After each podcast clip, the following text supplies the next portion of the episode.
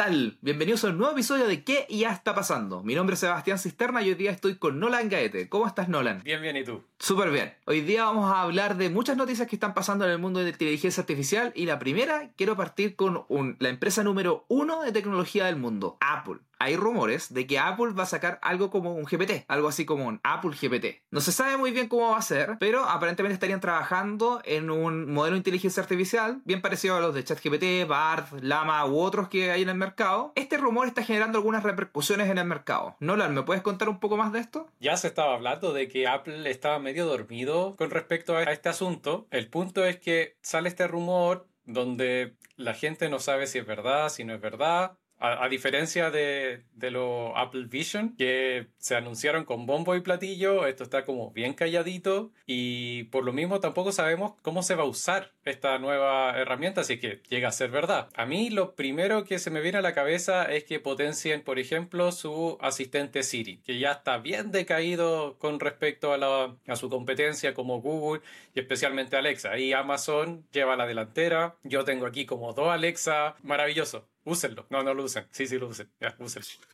es muy bueno. Con respecto a lo mismo, pese a ser un rumor, ha tenido efectos en el mercado, que es un tema que a mí me encanta. ¿Y escuchado algo, Seba? Sí, sí, de hecho, el, el mismo miércoles como que se disparó el precio de la acción de Apple. Y contexto, Apple es la empresa que vale más en, en cualquier mercado abierto del mundo. Esta empresa vale 3 trillones de dólares. La empresa con más valorización de mercado de todo el mundo. Entonces que tú muevas un puntito si quieres en esa valoración de mercado es mucho. De hecho, ese mismo día se movió 2,3% que equivale a 71 billones de dólares. Billones es básicamente un billón es una empresa unicornio. Entonces estamos hablando, se movió 71 unicornios porque básicamente eh, se anunció este, este rumor. Ahora bien, este hype, esta como eh, antelación que generó en el mercado, se desvaneció rápidamente. De hecho, como si tú miráis como el, el promedio de la acción en los últimos cinco días, no se ha movido en nada. Como que pareció que esto como que fue y se fue. Yo creo que eso igual habla harto de esto, porque claro, es un rumor. Tú decís que una empresa como Apple es una empresa súper creíble de que puede hacer un producto bien potente, como muchos de los productos que saca Apple. Por lo tanto, creéis que efectivamente puede ir hacia arriba, pero no hay mucha carne en esta anuncio. Apple no ha querido referirse al, tema. Entonces,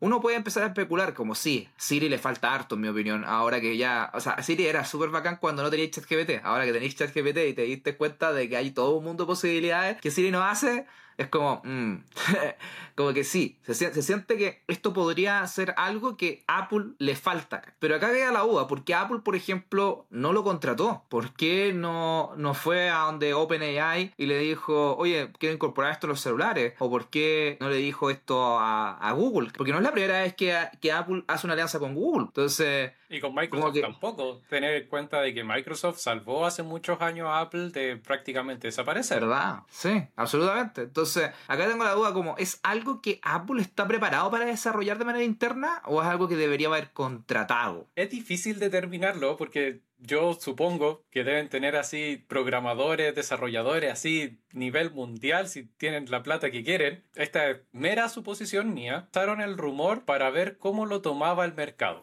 Ah, claro, ya te entiendo, como, así como, a ver, veamos qué pasa porque hay que tener en cuenta de que Apple, en primer lugar, antes de tecnología pareciera ser una empresa de marketing. Es decir, uno recuerda a Steve Jobs y el tipo vendía humo aunque no tuviese nada desarrollado y lo vendía oh, igual. Ahí Wozniak atrás programando, tratando de sacar lo que prometía, lo que prometía Steve. Entonces, me, suena que quizás pueda ir ahí y como digo, solamente especulación, cero información. soy una persona aquí en, en, Chilito, al final del mundo, y mi, mi, información es solamente lo que sale en las noticias públicas, así que. Y Reddit. Me da la idea de que Apple tendría que haber comprado una empresa. Ahora, no es que Apple compre tantas empresas, pero podría haber comprado una Anthropic, por ejemplo, o, otros que no están hoy día como están claramente asociados con OpenAI y Microsoft. Entonces ahí es como. Ah. Bueno, pero Mira, hablando de OpenAI, me gustaría como también traer a la mesa otra noticia que, que he estado escuchando últimamente, que es el tema de que ChatGPT aparentemente estaría retrocediendo en su desempeño. ¿Se está volviendo más tonto?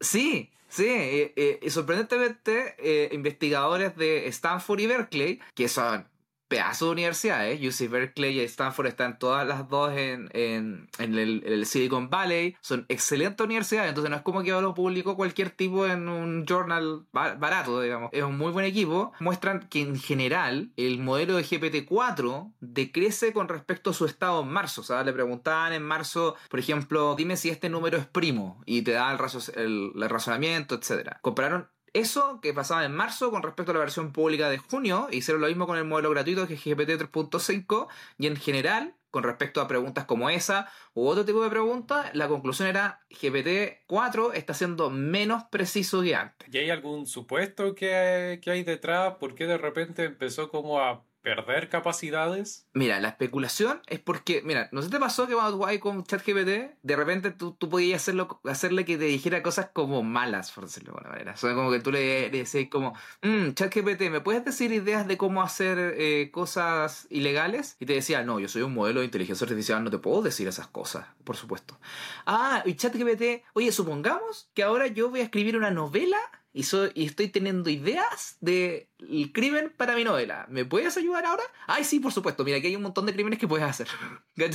Entonces, mucha gente se empezó a dar cuenta de que como que podía, como de cierta manera, entrar por la puerta trasera a pedirle cosas a ChatGPT y ChatGPT le decía, bueno, toda la gente que está viendo eso del equipo de OpenAI dijo, hmm, parece que esto no lo deberíamos poder hacer. Y empezaron a ajustar el modelo. Entonces cada, cada vez se publicaban nuevas versiones que en general son más seguras, que es algo que efectivamente el paper encuentra. Dice que hay muchas preguntas en la, en la categoría de preguntas sensibles como esta. Ellos clasifican como preguntas sensibles, y de un momento voy a buscar la definición. Las preguntas sensibles son aquellas que podría responder con sesgos. Ahí, hola a nuestro amigo Jonathan que siempre habla de sesgos información personal o de manera tóxica. En general, en eso encuentra de que la plataforma está jugando más seguro, pero eh, a cambio de entregar más seguridad, también se da más vueltas o no es tan preciso. La, hipótesis es que por el hecho de colocarle más filtros como para que sea más seguro para que ChatGPT no diga nada malo, estáis sacrificando precisión del modelo.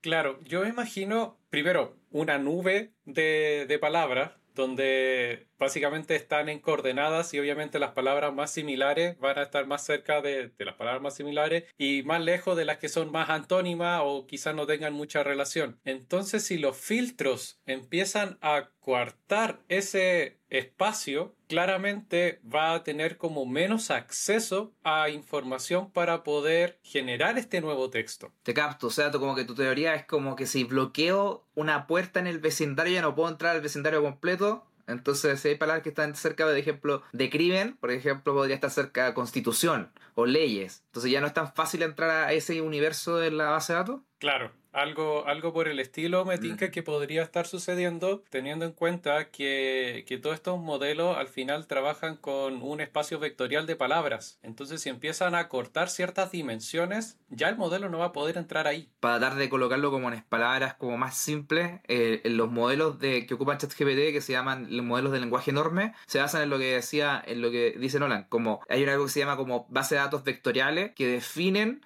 una proximidad entre cada palabra. Entonces, por ejemplo, nosotros podríamos decir de que banana y manzana están más cerca porque son frutas y generalmente cuando tú habláis de fruta habláis de varias frutas entonces siempre se mencionan como similarmente, pero manzana y zapatilla no están tan cerca, entonces tienen una distancia vectorial más amplia. Entonces la hipótesis que tú me estás diciendo, Nolan, y no, corrígeme si no la estoy entendiendo bien, si bloqueo manzana, ya no es tan fácil acceder a banana porque está súper cerca del anterior. Correcto. Esa es, esa es mi hipótesis de por qué podría estar como poniéndose más tonto el modelo de ChatGPT al responder. Oye, ¿sabes quién está en contra de esa hipótesis? A ver. Peter, Peter Wellinder, que es uno de los eh, ejecutivos de OpenAI, eh, el VP de producto, que básicamente el rol de las empresas, el VP de producto es el tipo que se encarga de decidir cuáles son las características de un producto que salen antes, o que salen después, o cómo se ve, etc. ¿ya? Como que responde a un comentario de si esto se está volviendo más, más tonto o no. Y dice, todo lo contrario, hacemos cada versión más inteligente de la anterior. La, mi hipótesis actual es que cuando más usan esta herramienta, empiezan a comenzar a notar más los problemas que habían antes. O sea, básicamente le está hablando de un fenómeno mental, que es el sesgo como de frecuencias, creo que se llama, que es que si estáis pendiente de algo o se acabáis de hablar de algo, vais a estar más presente las señales que ese algo pueden estar en tu mundo. Hay mucha gente que dice que eso explica por ejemplo, cuando tú habláis en el celular y después te salen los anuncios, supuestamente. Por ejemplo, eh, una vez que ya hablamos de mencionaron en, en, el podcast anterior. Exactamente. Antes Rodrigo lo mencionó y claramente eh, no, no te escucha tu celular, pero uno de los comentarios que salía en, en, en TikTok creo que decía, ah, pero es que yo dije que me iba a ir a la casa y me salió un aviso, un aviso de Uber.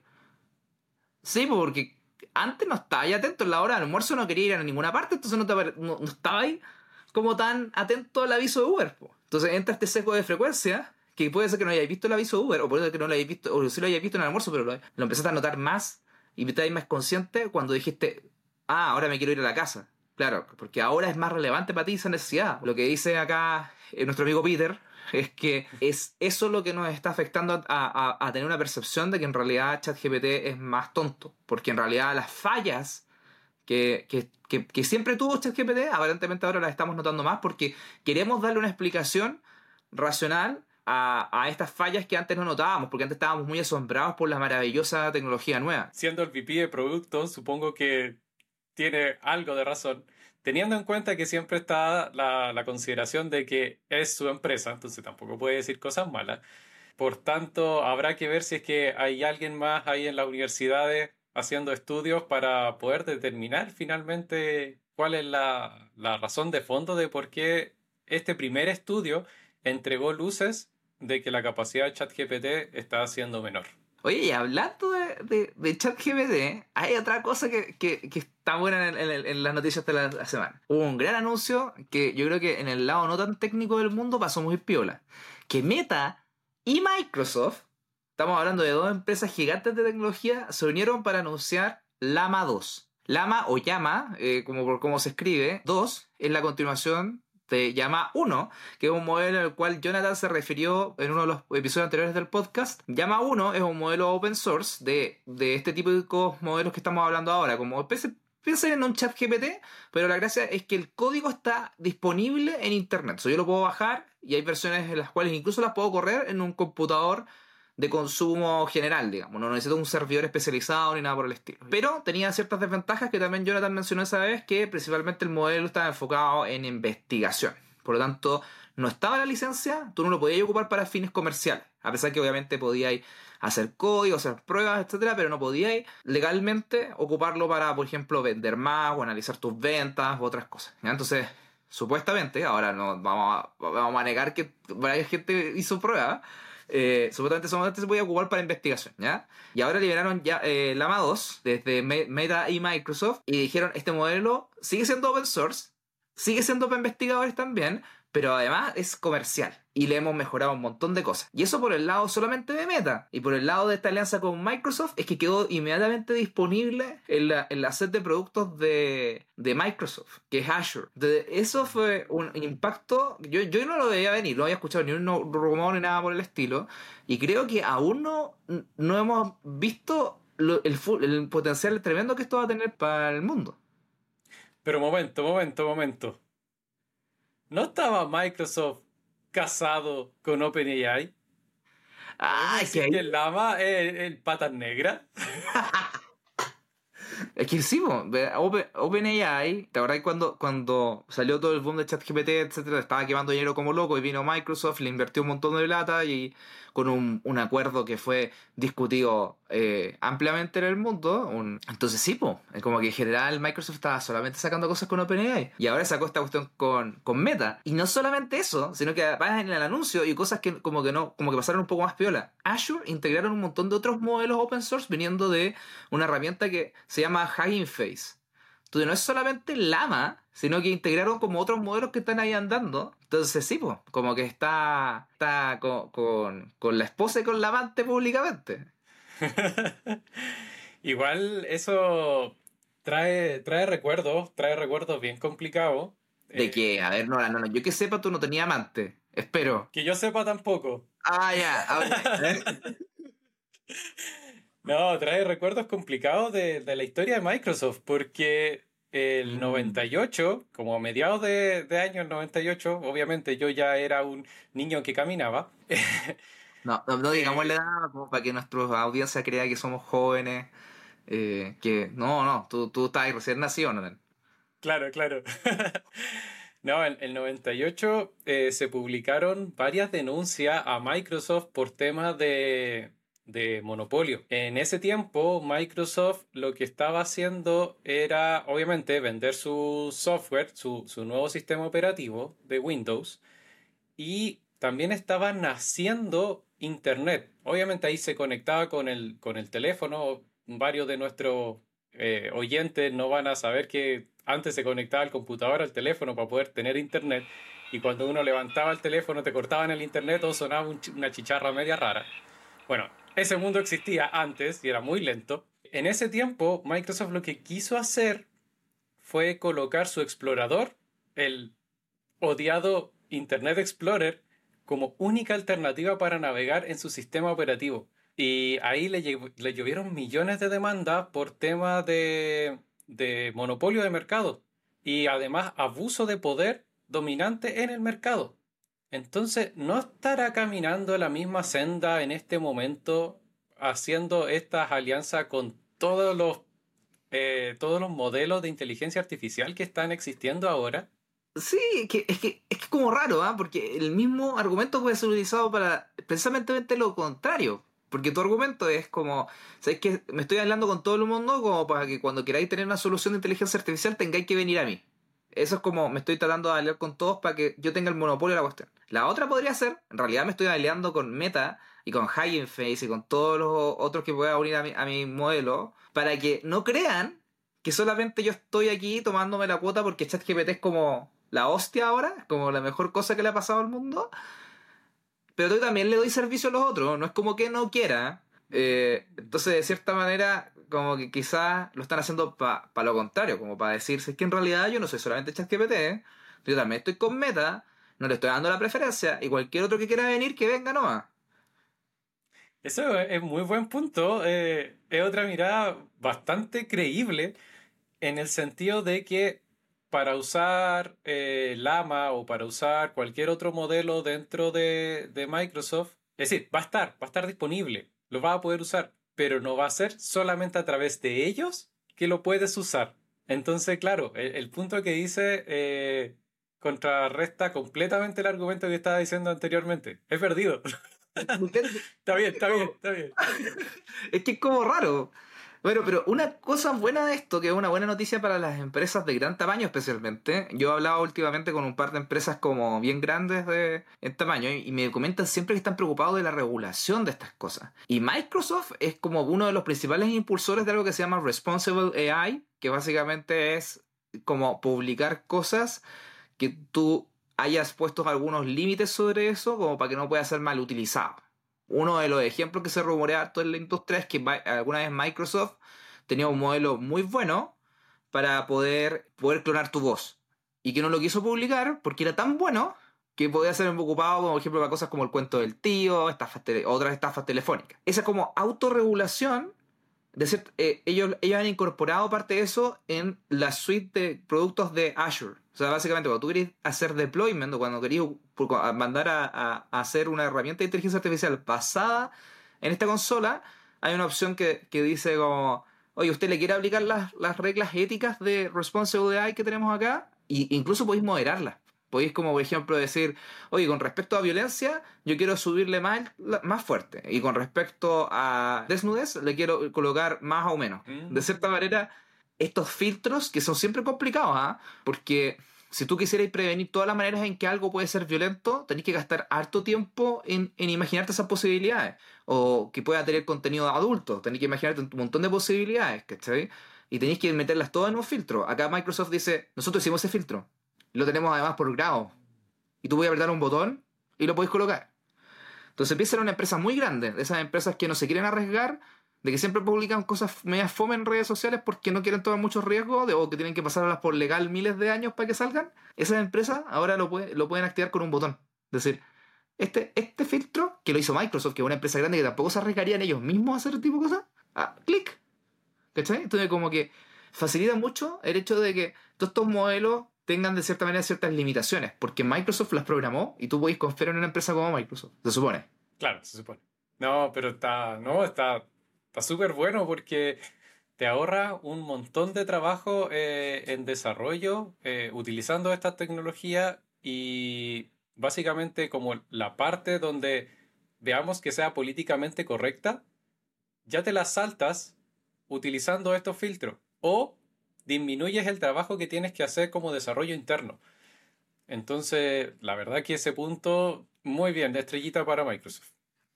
A mí una cosa que me pasa con esta, con esta anuncio es que siento que ahora Microsoft se volvió como, hay que echar cuando vaya a comer a un restaurante y tiene de todo. Es como, no sé, esos restaurantes como de comida asiática que no solamente tienen comida china, sino que tienen ramen y sushi.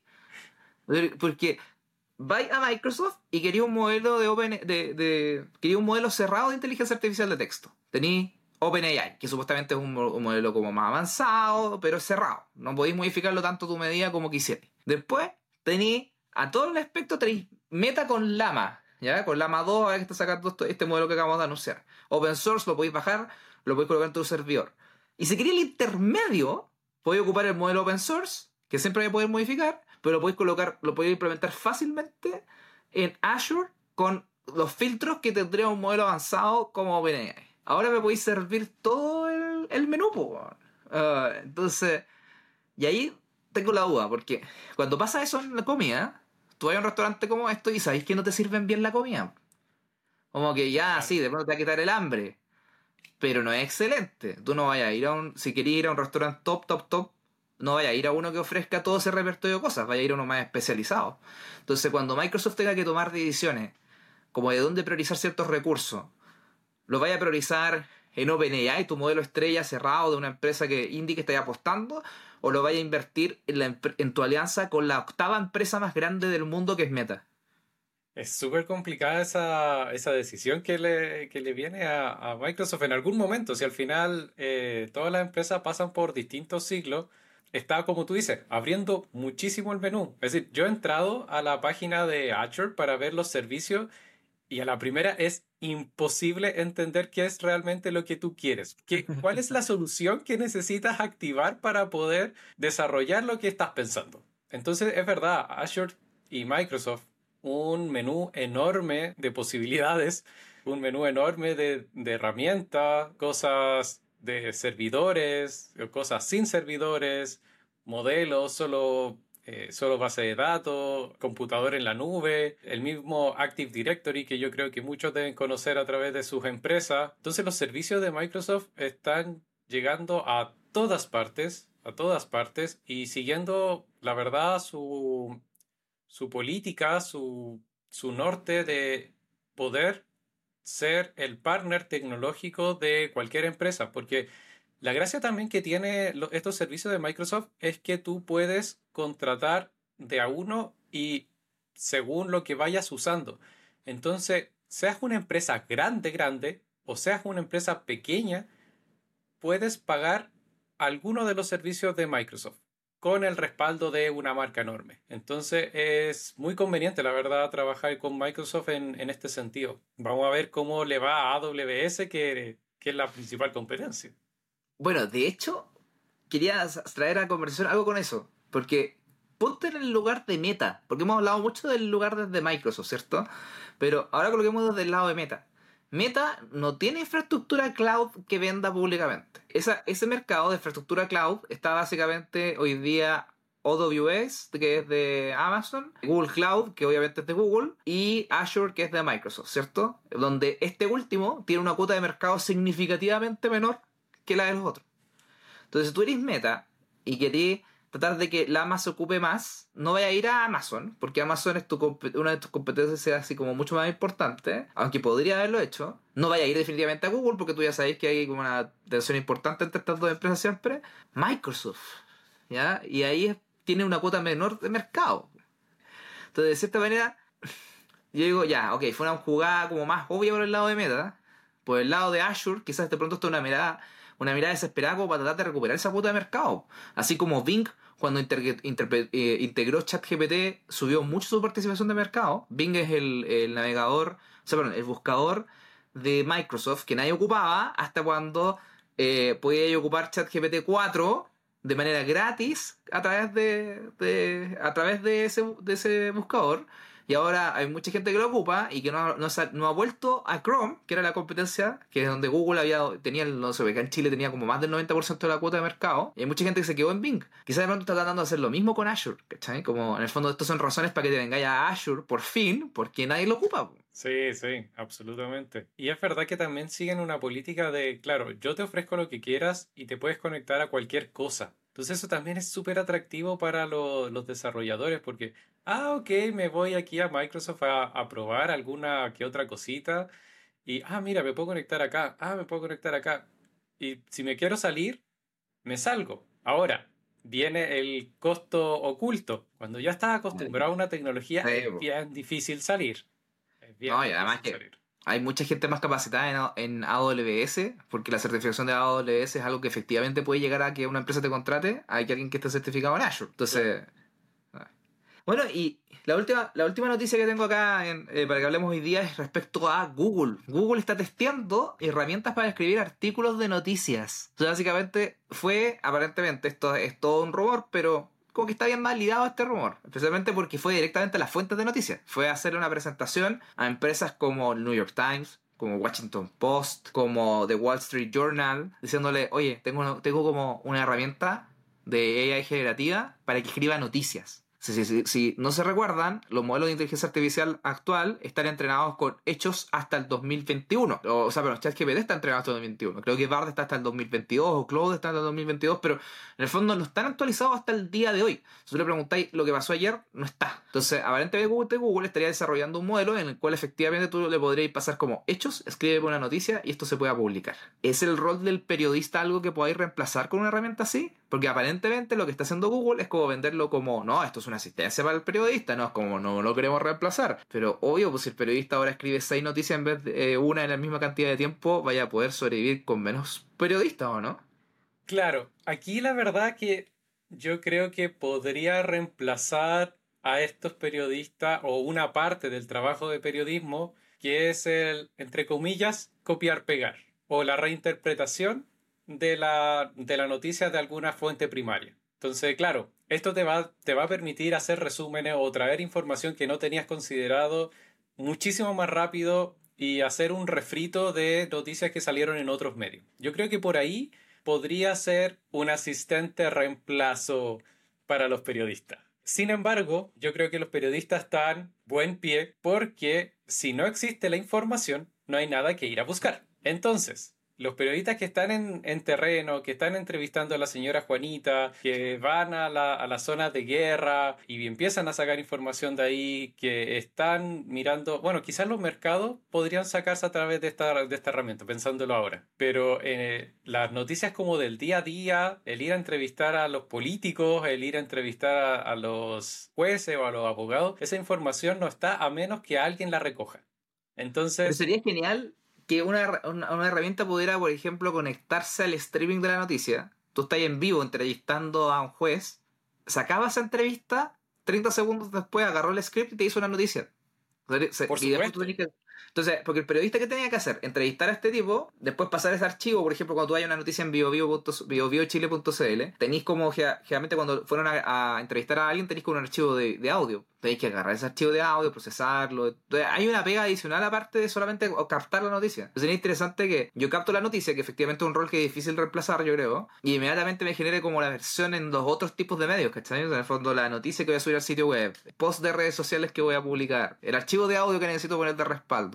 Eso sería bastante interesante que lo pudieran automatizar. Claro, claro. Entonces, Aquí pareciera que en, en, la zona de periodismo hay dos extremos, como la noticia original, el, el, hablar con la fuente original de la información, hasta el otro extremo que son las, estas noticias refritas que yo estoy diciendo. Hay un abanico de posibilidades en cuanto a qué cantidad de trabajo te puede reemplazar o te puede ayudar, mejor dicho, para ponerlo en positivo, te puede ayudar esta nueva inteligencia artificial. Así que está interesante ahí el, trabajo de los periodistas. Ojalá que se pongan ahí al día para que no lo reemplacen. Oye, pero ¿sabes qué se me viene nuevamente? Yo quiero invocar aquí al señor Jonathan Vázquez, ¿cachai? Como que acá eh, voy, a, voy a colocar aquí en la, en la cámara, eh, para los que nos están escuchando en Spotify, voy a, voy a colocar aquí en mis manos la cara de Jonathan, porque quiero traerlo a la conversación, al doctor Jonathan Vázquez, que siempre nos acompaña, doctor C, para que va a decir. Doctor C, doctor C, sí. Doctor C, candidate. Porque hay algo con los sesgos aquí. El periodismo es inherentemente sesgado. O sea, no es inevitable, independientemente de que si uno lo quiera o no, que el tono y estilo que tiene el mostrador, por ejemplo, que es un, diario, de, al menos virtual de acá de Chile, y el EMOL, son distintos. O el que tiene la segunda, de la tercera. Somos muy creativos con los nombres acá en Chile, segundo, tercero. y eso, ese sesgo se refleja en el periodismo. Uno siempre dice, no, es que el EMOL tiene cierta línea que es mucho más de la derecha política. ¿Estos modelos podrán tener en consideración eso? Porque, ¿cachai? Que igual podéis entrenarlo con todas las noticias que he publicado antes, entonces, eh, de cierta manera, podéis tomar el tono y estilo del EMOL para producir la siguiente noticia del EMOL. O sea, como que es factible técnicamente. También me se viene a la mente el hecho de que ChatGPT, por ejemplo, se le, hizo se le hicieron 15 test políticos, 15 en marzo, y en todos salió que era liberal. Si un modelo como ChatGPT eh, ahora Google puede haber hecho otro modelo y puede ser que no sea liberal para todos. Pero si supongamos que sí, que es un poco más liberal, ¿puede ocupar una inteligencia artificial que inherentemente es más liberal para poder hacer las noticias de Lemol? Está buena la pregunta, porque podría llegar a ser también el trabajo de editor, de manera ah. de que se mantenga la línea editorial de cualquier noticia con respecto al entrenamiento de noticias anteriores del medio. Entonces, tú mm. empiezas a escribir Empiezas a escribir tu noticia, empiezas a hacer toda la redacción y la pasas por este filtro.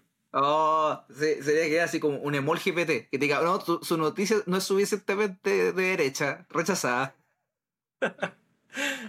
Entonces, ahí, mira, estamos, estamos escalando en, ¿Cómo se llama? En la jerarquía de, los periodistas. Yo creo que los periodistas van a tener un poco de resistencia al inicio, porque obviamente como que esto da la idea de que podrían reemplazarte, como cualquier otra persona que, que creo que es una reacción natural del ser humano, pero creo que algún medio lo va a hacer. No sé, Bio Bio va a implementarlo, y cuando lo implemente Bio Bio, los otros para no quedarse atrás lo van a implementar también. Como que a mí me da la idea de que lo van a terminar haciendo igual. Y creo que hoy día hay muchos de esos que los periodistas también lo están haciendo. Entonces, pues yo creo que igual deben ayudarse en este tipo de herramientas para poder redactar más rápido. Entonces, ¿tú, ¿tú crees que lo vayan a implementar? Primero, va a depender del costo. Eh, ah.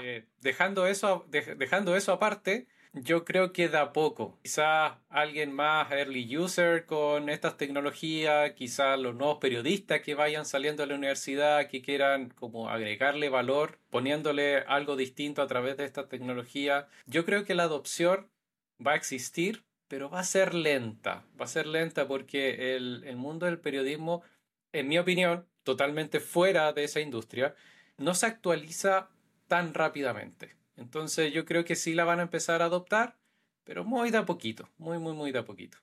Bueno, Nolan, eh, creo que hemos eh, tenido una muy buena ronda revisando un montón de empresas grandes y, eh, aterrizándolo un poco a los casos locales de, nuestro país. Quiero también agradecerle a nuestros auditores que nos han escuchado el día de hoy y también invitarlos a que nos hagan sus preguntas, comentarios a través de los distintos canales de redes sociales como para poder ver cómo podemos seguir mejorando este podcast para que sea aún más relevante para todos ustedes. Nolan, muchísimas gracias por venir el día de hoy. Y muchas gracias a todos nuestros auditores. Y nos vemos en el siguiente capítulo de ¿Qué ya está pasando? Hasta la próxima.